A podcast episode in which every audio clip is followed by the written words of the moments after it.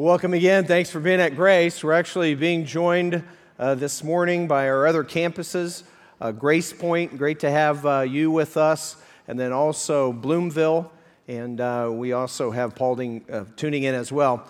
We're starting a new series today, and the series is The Struggle is Real. And as we go through this series each Sunday, we will have a, a, a, real life story of somebody inside our church family and how they've struggled through the topic that we're talking about. And so we're really jazzed about it. We're excited. And today, the topic is parenting. So we're going to look at what God has to say about parenting, realizing that uh, when it comes to parenting, it, it can be a struggle, especially in today's day and age. We'll get to that in a moment.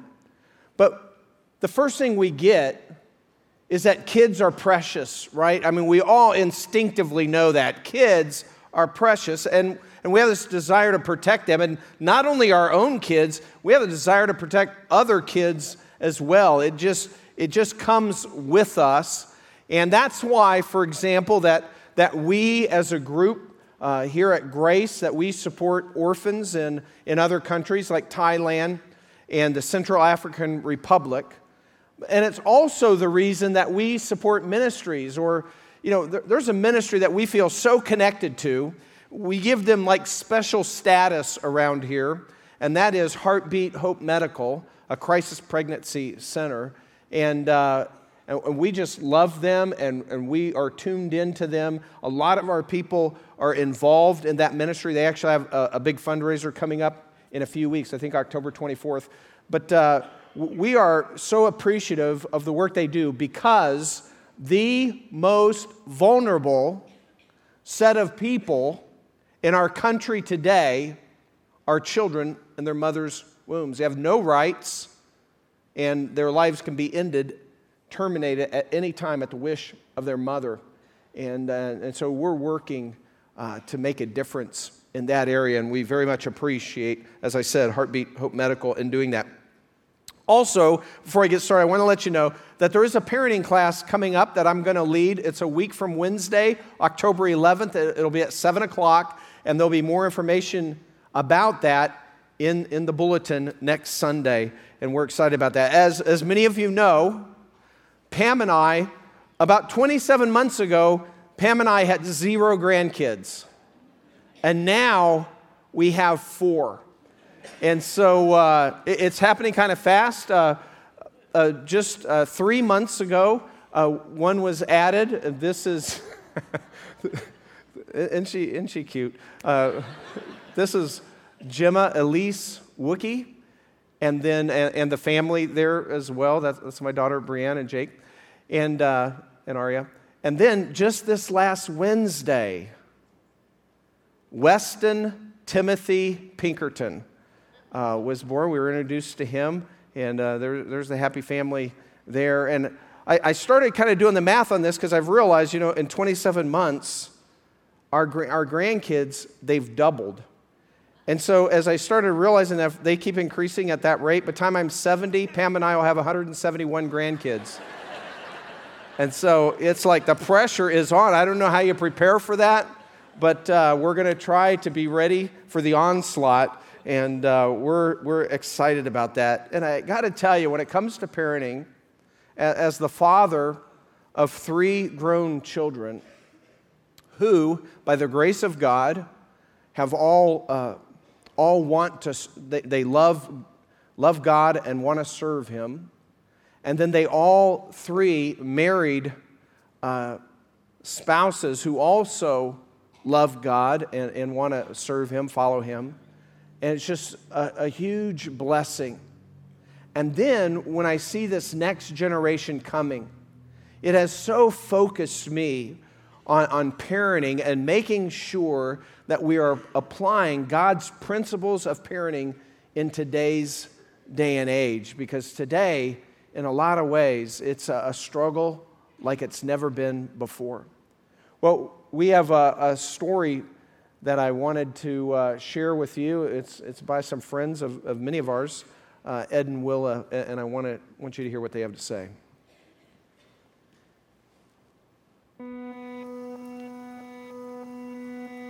Hi, I'm Ed Spriggs, and this is my beautiful, fun wife, Willa. And we've been uh, attending Grace since 1999, and we've been married for 30 years this coming October 10th. We have four adult children. Um, our oldest son is from Ed's first marriage. We have two boys and a daughter, and we recently have one granddaughter. The struggles of raising a family uh, didn't really become a reality for me until around 1999 when I came to know Christ as my Savior. Uh, pri- prior to that, I felt the weight of the responsibility of having a, a wife and children, but the struggle of raising children really fell largely on Willa. Once I came to know the Lord as my Savior, uh, that's when the struggle of leading a family really uh, became a reality for me.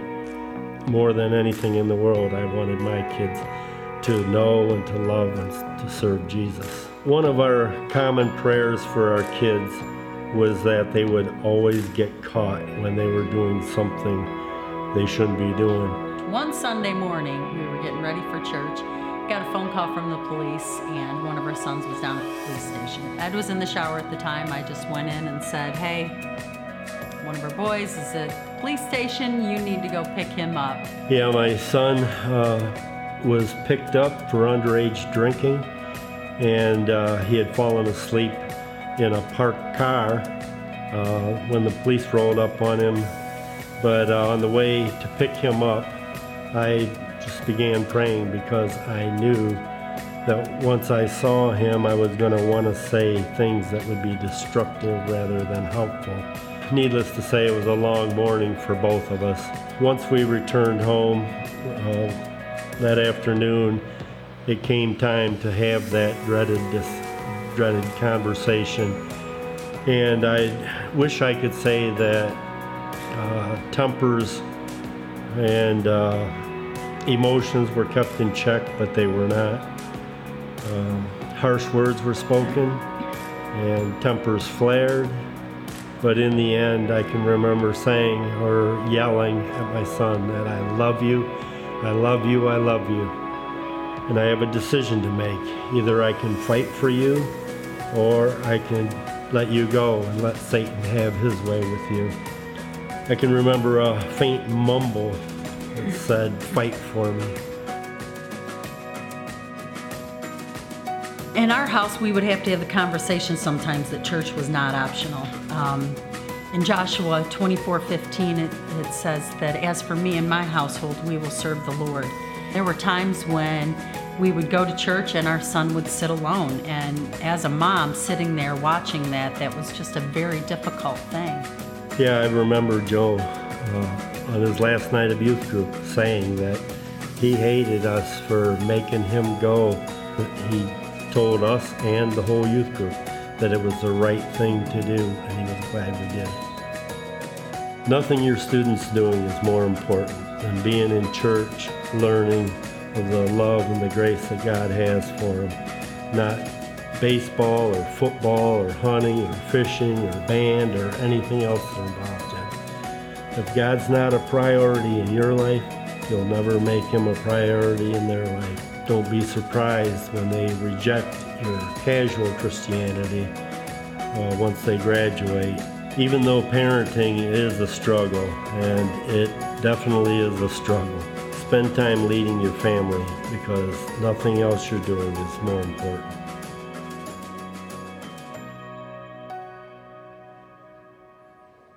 Isn't that good stuff? Let's face it, uh, parenting today is a struggle.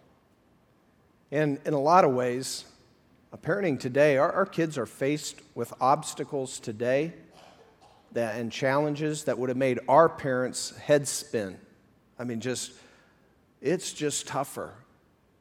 Today, kids have 24 7 access to the whole world in the palm of their hand. And add that with those technological advances that make all that possible, and not, not for good most of the time. And you add to that the, the struggles that have always been there of uh, substances, drugs, uh, sex, violence, you know, w- whatever uh, kids have always dealt with. And, it, and not only that, then the toughest thing is as we're teaching our children uh, the principles that we believe in, it's like we have this entire culture out there teaching our children the exact opposite thing. And that makes parenting today different, I believe, than it's ever been before. It's more of a challenge, and, and it's even more of a reminder that we need to get laser focused on exactly what God has to say to us in this area of parenting. And that's exactly what we're going to do. And, and we're going to find that in Ephesians chapter 6. The world is moving so rapidly around your kids that, that you, as parents, you, have got to be on your A game. Uh, the, the stakes couldn't be higher. We need to get this right, and, and you need to, to, to, really zero in. And first of all, I, I want us to see exactly what God has to say about parenting. We could talk all day about philosophies and styles and everything else, but where it is all grounded is the Word of God. What we can take to the bank is what God tells us. And, and maybe the best place that we get that instruction is in the New Testament is in Ephesians chapter 6.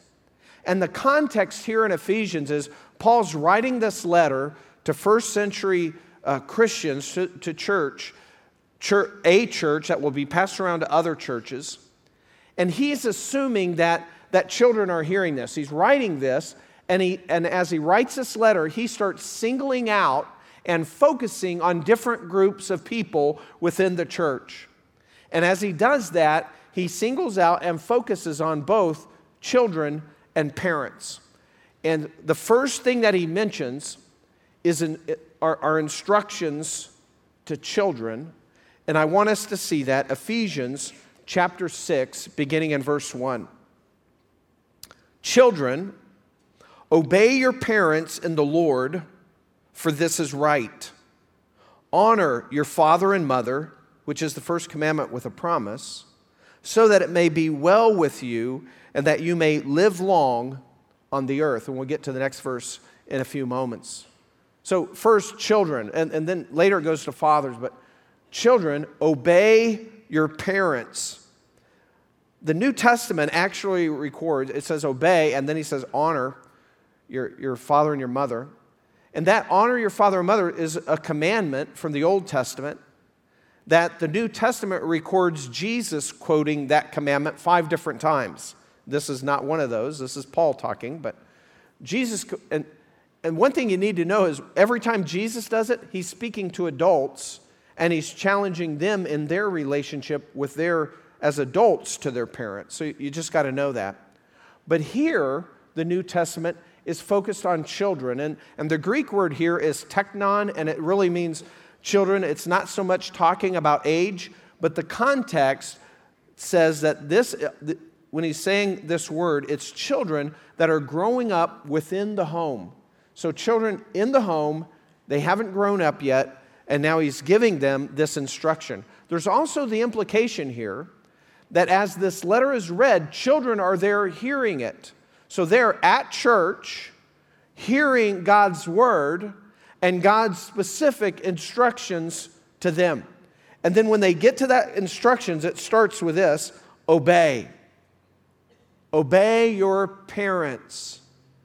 And, and Paul is calling them to action. He's calling them to obedience. Obey your parents in the Lord. And that is basically saying that children in the home should obey their parents.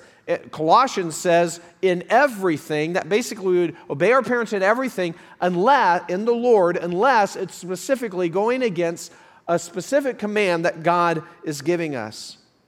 Anything that's not morally wrong.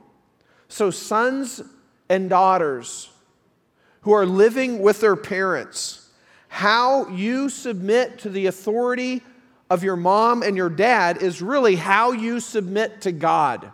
because God is saying this. God is, is putting this direction on you. And that's how we take it as Christians when we're underage and living in our parents' home. It's our duty as we follow God to obey our parents. And, and sometimes that's obeying our parents who are not believers. We obey. That's what God is calling us to do.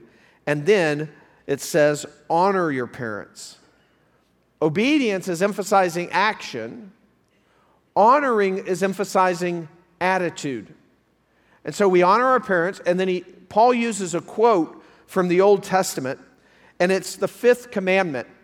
And there's a, among scholars, there's a very interesting discussion and debate on this because we all understand that the, the Ten Commandments, the Decalogue in the Old Testament, that that's really divided into two segments. The first half really has to do with our relationship with God. No other gods before me, don't take my name in vain. You know, those types, keep God first.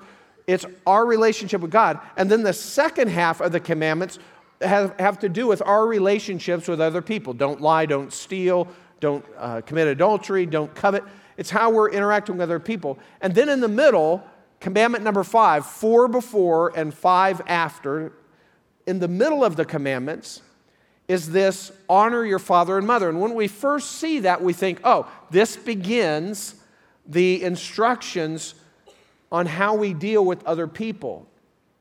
But as we see the Ten Commandments being split up by authors like Paul and others, in places like Romans 13 and other places, it seems like a lot of biblical thinkers were thinking that this number five stood in a category all its own, that really this is part of how we relate to God. Because how we interact with God as a child as we grow up starts with our with ourselves placing ourselves under the authority of our parents who are to teach us how to interact with God. And so, in biblical thinking, the debate is hey, this commandment number five, does that, is that part of how we relate to God? Or is commandment number five, honor your parents, how we relate to people? And the answer is yes, yes. It's really both. It's in a unique position, and you just have to know that because it stands out and, and tells us how important this is to God. It's about our relationships to God and to other people. So, teens, and most of them are in another room right now, how you submit to your parents is reflective of how you're submitting to God. You can't even really tear those two things apart from each other. Then Paul points out, which was part of the Old, Old Testament commandments, that this is the first commandment with a promise. And what, what he means by that, although there's a, an earlier than the fifth, there's another commandment that, that talks about issues, it's really not a promise. Commandment number five is the first commandment that we're given that has a promise. And originally, this promise had to do with hey, you'll live long in the land that God is providing for you. But here, Paul quotes that, and through the inspiration of the Holy Spirit, he leaves that part out and he sort of universalizes this command and says, no, it's just not for the Jewish people as they live in the land. It's for all people that we would honor our parents. And then the promise, as Paul states here, is basically that generally life will go well for you if you honor your parents. Now, when first century parents read this, they didn't think that this was a, a guarantee against something you know, happening to their childhood diseases or anything like that. What they saw this as a general principle that as children submit themselves to their parents and honor their parents, that it would go well with them, that we obey and we honor. Now, for children, the best way to do that is obedience.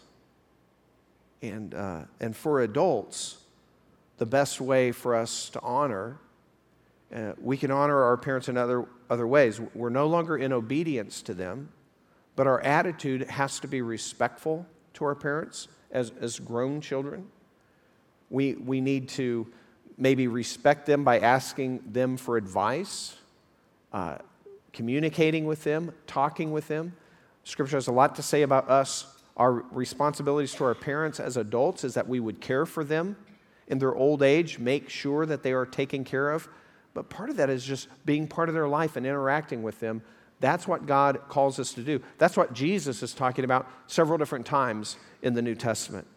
So, adults honor their parents but in those ways, and children honor their parents primarily through obedience. And so, God's instructions to children are pretty clear, pretty cut and dry obey and honor, action and attitude. And now, Paul moves on to parents. But even though, and so now it's instructions to parents. But even though before, when he told the children, obey your parents, that's mom and dad, now when he gives instruction to parents, he really zeroes in on the father. And we see that in verse 4, where it says, Fathers, do not provoke your children to anger, but bring them up in the discipline and instruction of the Lord. And so he focuses on on fathers here, which is interesting in our society today. Because today, whether it's a two parent home or a single parent home, typically the person who takes the lead on discipline and instruction is who? It, it's, today, it's usually the mom. And here, God, through Paul, is challenging us dads to step up and take the leadership on the discipline and instruction of our kids. That that's our job, that we are to take the lead on that. And really, that we're supposed to point our kids to God. I just heard a statistic a, a few days ago that said when we want the best for our kids and ultimately we want them to follow God, that said when there's a family and, and none of them know God and a child comes becomes a Christian, there's a 3.5% chance that the whole family will then subsequently come to Christ. When a mom in a family becomes a Christian, there's a 17% chance that then the whole family will follow Christ. When a dad is the first one in the family to become a Christian, there is a 93% chance that the entire family will come to Christ. Isn't that amazing? God knows something here that our culture has forgotten, that God is telling us is just part of how the family structure as God created it is. He's just giving us the reality of God's structure. So he gives this commandment to fathers, that word to take the lead. And, and why not moms? I, I don't know. Maybe moms don't need this reminder. What Scripture keeps telling us, in opposition to our culture, is our culture keeps hammering male and female, no difference, sexuality, no difference, none of this matters, we're all people. But what Scripture keeps telling us, we're all equally valued, we're all equally gifted, we're all equally important, but there are differences between men and women. And, and we need to recognize that. As a matter of fact, here, here's what I've experienced. So we have two new babies, right? So Pam and I, I realize that we react differently. And this, this just came to my mind just a couple of days ago. When an infant starts crying uncontrollably, my wife Pam moves toward that sound, where I instinctively head the other direction. You know, I don't know why that is. I think it's just uh, the way God has wired us up that we react differently to those kinds of things. So maybe moms don't need this. But God is clearly calling fathers to get engaged and take the lead on the discipline and the instruction of our kids. And now it's first of all, it's stated negatively. Fathers, do not provoke your children to anger. We need to really think through this. Because it's easy to say, well, I don't want to bum my kid out. I don't want to make my kid mad, so I'm not really going to do any discipline. It's not what he's saying here. When he's saying, do not provoke your children to anger, what Paul is challenging dads with is this that their style of parenting would not, uh, that their discipline would not be so harsh or so unfair that it would cause their kids to be embittered against them. Don't mean you can't be tough. It means that you don't want to be overly harsh and overly unfair to where the kids just they don't see the reasoning behind it, they don't get it. They don't have to agree with you. I'm not saying that. I'm saying we need to be careful in how we're, we're parenting. Um, we need to discipline in a way that promotes relationship.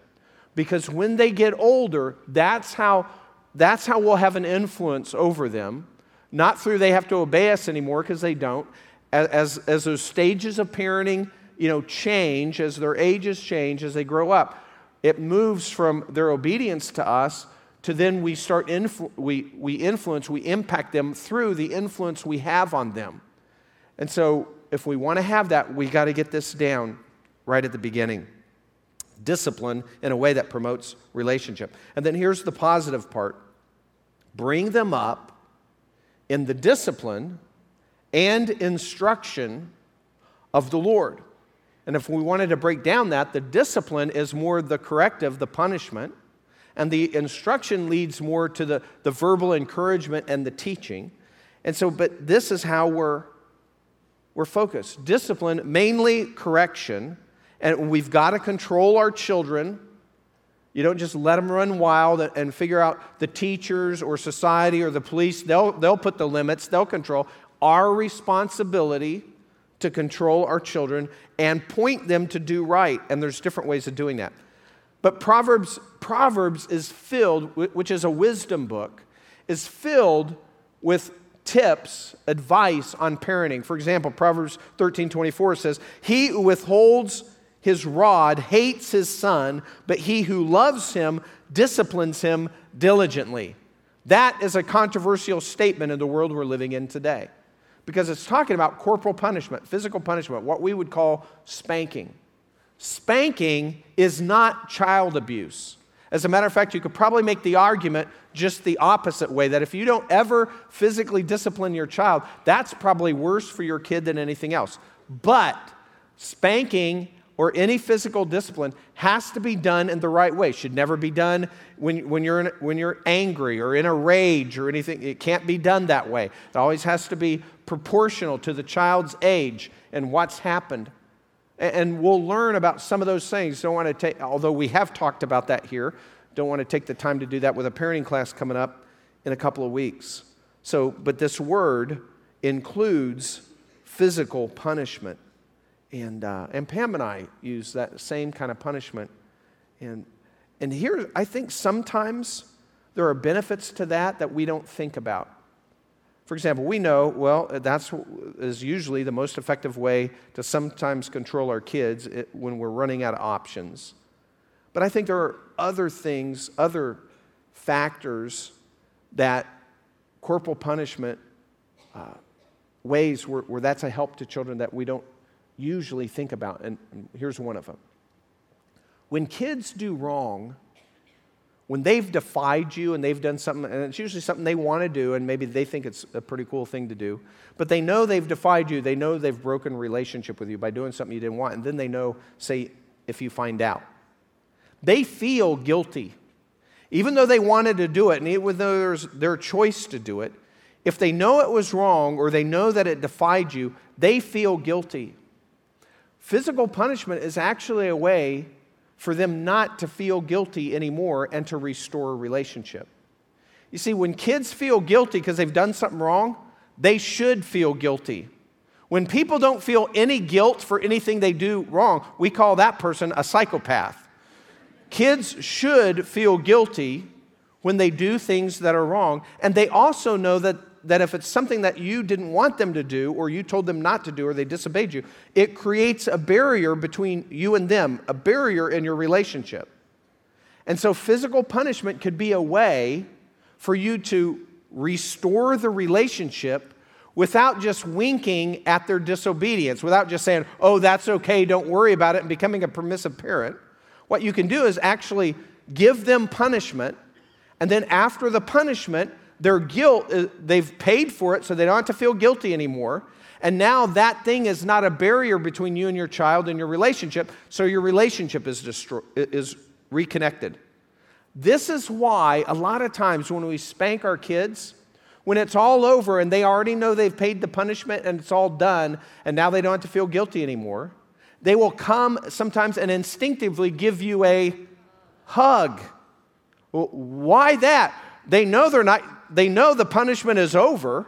And I'm not saying they do this every single time. So if you're a mom going, Well, I spanked my kid the other day and they didn't give me a hug. Yeah, doesn't always happen, but it happens a lot.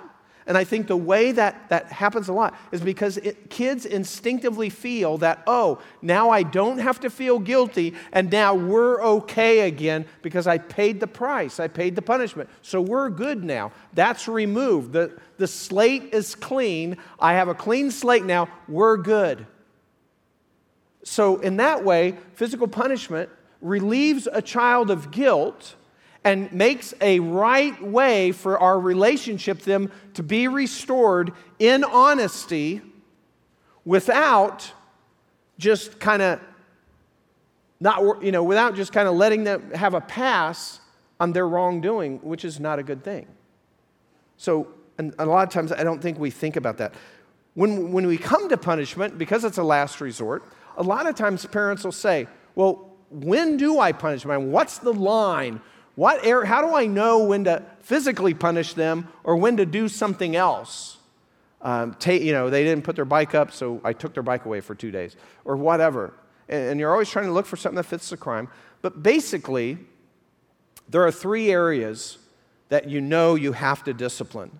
And that is direct disobedience, when you say to do something, they just look you in the eye and say, no. It's time. Yeah, I'm just telling you. Disobedience, disrespect. Hey, when child starts lipping off to mom, that needs to be dealt with, preferably by dad. That needs to happen. Uh, disobedience, disrespect, and dishonesty. If your children are lying to you, you've got to deal with that because in order to have a right relationship, you have to have honesty. So, those, those are some tips there.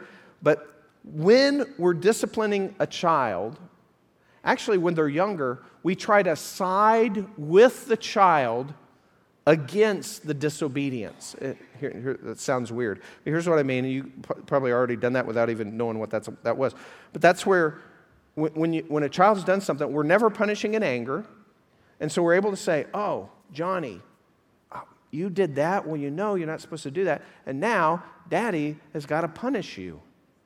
And, and that way, it's like you're siding with your child. We're in relationship, but now we have to deal with something that's happened wrong. And now here's the punishment. And now, when the punishment is over, everything's okay now. And, and you don't have to feel bad anymore. It's over. And so we side with our children against disobedience if, uh, obedience if that um, if the situation allows for that. Discipline, again, it's about reestablishing the relationship because your relationship is key, and that's what you're going to use to influence as they get older. So we always try to creatively figure out a discipline, a punishment that will mend or strengthen our relationship ties. And so that's time with or, or, or whatever that we figure out how, what's going to build our relationship stronger, and we use that. So that's discipline. Then the other positive part is he says instruction. So instruction is mainly about teaching them the right, the right way versus the wrong way. Hey, here's the wrong, here's the right, and getting them to jump into that. Proverbs speaks that. There's a bunch of Proverbs, but another proverb uh, speaks to that. Says Proverbs 22 6 says, Train up a child in the way he should go, and even when he is old, he will not depart from it.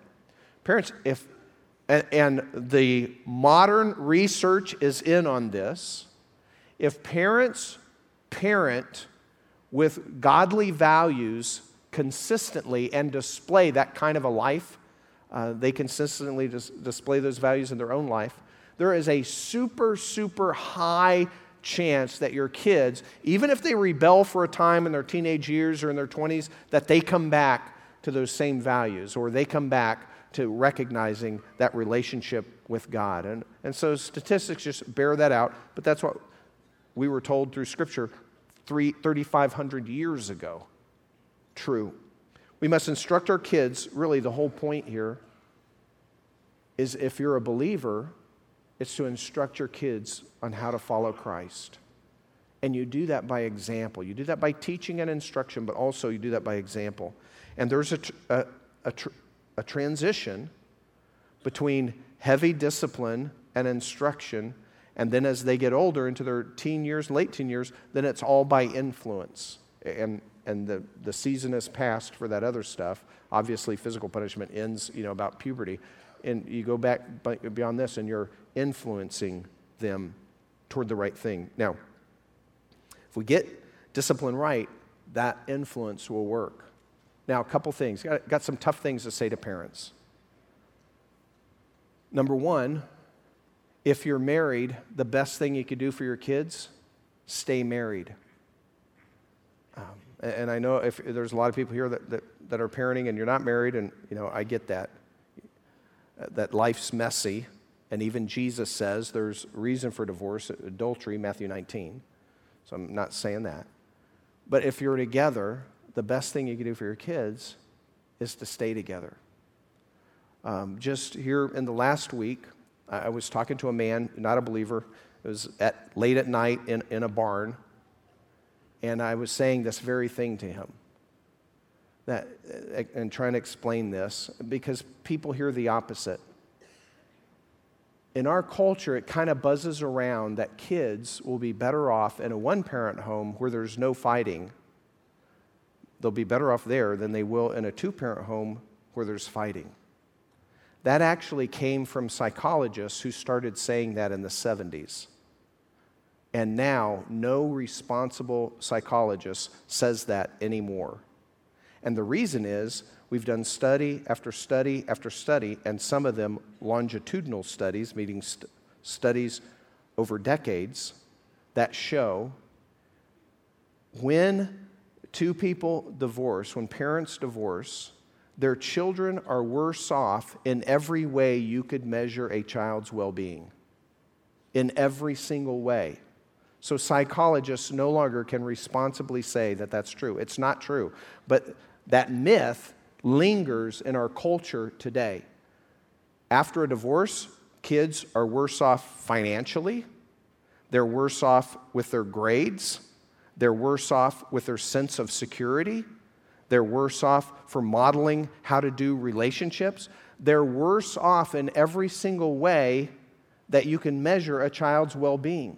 So that was not true. It never was true, but people keep saying it today. And not that this man was saying divorce, it was just, uh, it was just came up in the context about fighting for your marriage. If you're married, the best thing you do for your kids is stay together. And then the next thing is another tip, especially when your kids get older, you need to stay engaged with your children in conversation. Uh, because this is just a way we share life. If, you, if you're a parent, maybe you've noticed that when they're little, they're just like yak boxes. They're telling us about every little thing that happened in their life. You know, well, yeah, I went over here, and actually, Arya comes to my house and I have a, a, a cowhide on a wall down in my basement. And so we go down and pet, she calls it petting the cow. We go pet the cow and we do some other stuff. You know, but if somebody comes over, she tells everybody, is what we did, you know, we did this and this. But if you'll notice, sometimes as kids get older, like they hit junior high or early high school, and all of a sudden they ain't saying nothing. And then you're going, what, what's going on? Well, keep engaged conversationally and the way you do that as a parent is not overreact to what they're telling you.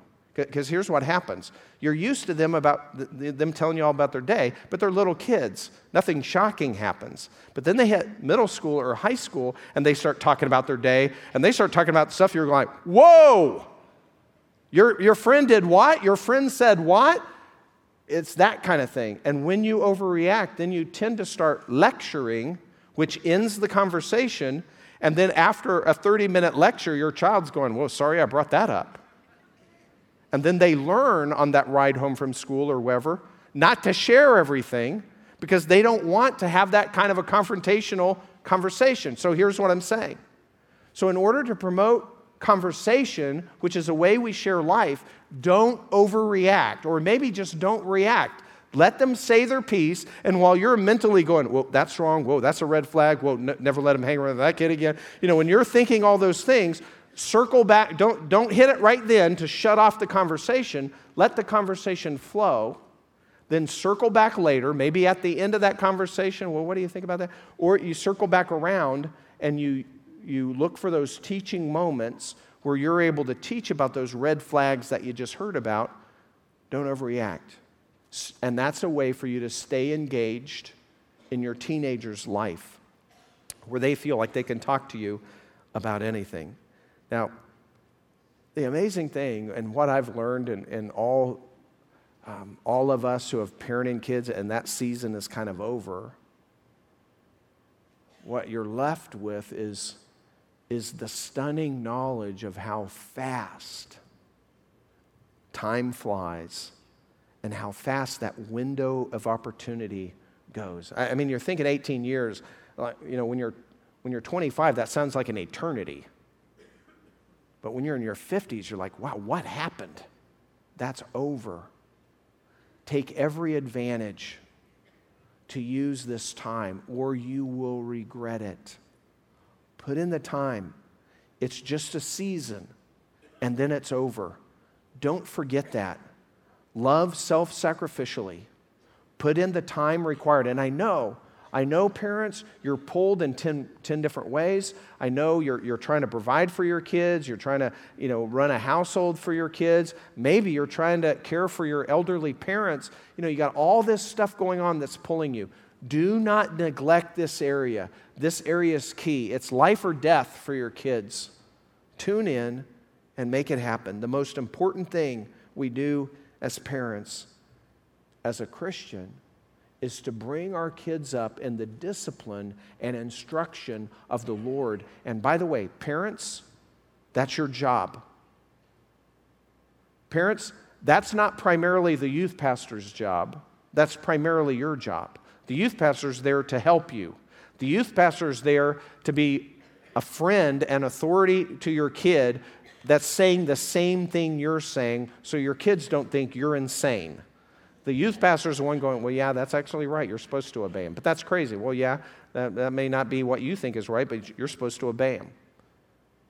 And, and that's what God's telling us as parents. And dads, we are to take the lead. We're to take the lead. We're to set the pace. We're to lead our family in, in what we're doing. Now, Willa mentioned a verse, uh, Joshua 24 15, which is a great verse and, uh, and, and we, we quote it and use it all the time. There's a little bit larger context. That was part of the verse, and I'd like to, re- that's the best part of the verse, but let me re- read the rest of it to you. Here's Joshua. They've come into this new land that God's provided for them, a land that was already promised Abraham that he was already in, and now they're circling back and coming back in. And as they do that, there, there's a mess or battles or fighting these other cultures who, who don't follow God and are pagans and do child sacrifices and everything else. And then they get there and they, they start having some success. And then there's this whole thing about are, are we going to kind of adopt the gods of this country, which is what they did back then? Are we going to adopt the gods that everybody else around us have? Or, or are we going to do something different? Or the gods that the, peop, that the Egyptians had before us, who, who were masters over us? or what? So that's the context. Here's what Joshua says If it is disagreeable in your sight to serve the Lord, because that's what they're talking about, not serving God, choose for yourselves today whom you will serve. Whether the gods which your fathers served, which were beyond the river, or the gods of the Amorites in whose land you're living. But as for me and my house, we will serve the Lord and, and Will is right, every parent has to make this decision. Every single parent and every parent that's a couple doing parenting together, you have to make this decision. What gods are we going to follow? Are we going to follow the gods of our culture? Is, is that what we're chasing? Or are we sticking with the one true God? We have to make this decision And then we have to be intentional about the way we parent according to that decision. And let me say, for those of you who are, you're maybe thinking, wow, I'm kind of new to this. My parents weren't Christians. I haven't been a Christian very long. I hope I get this right. My kids are half grown. You know, all this. Here, here's what I'm telling you.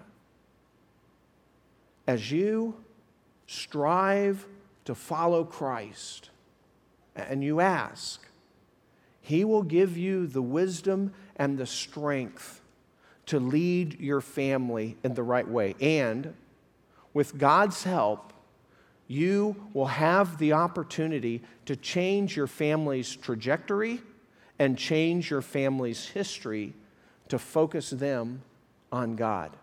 That's what God can and will do for you as you seek to follow Him. And then, maybe the most important thing, maybe job one as a parent, is to recognize God as your Father, that you get that right.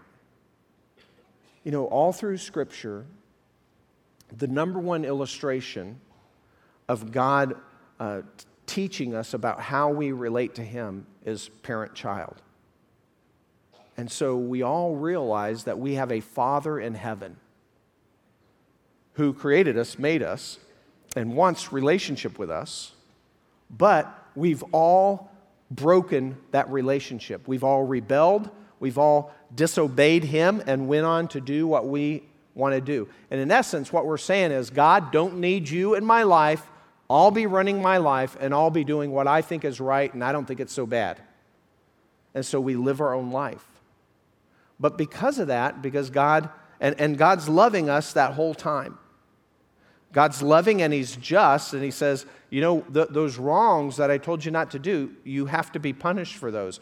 Or, or there's no justice in the universe. I have to do that. It's part of my character. And that's exactly the way we would want God to be.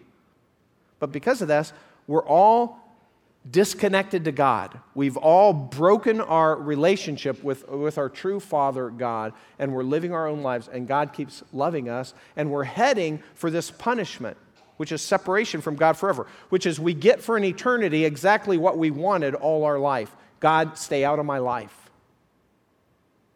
But because He still loves us and He still wants a relationship with us, He sends His Son, His only Son, to come and live as a human being, which He did perfectly without any sin against the Father. And then He voluntarily gave up His life to pay our penalty for our rebellion against God. And then God offers us reconciliation just out of love. And we, we can't earn it, there's nothing we can do to fix it. He says, Jesus Christ, my one and only Son, has paid your personal penalty for sin. Come back to me, and I'll forgive you. And we do that by calling out to God in faith. Calling out to God as we trust that what Christ did for us is sufficient to pay for all of our sins, past, present, and future. And then we are reconciled to God forever. We're not perfect, we still have our struggles, but we are reconciled to God forever. That's what God offers all of us.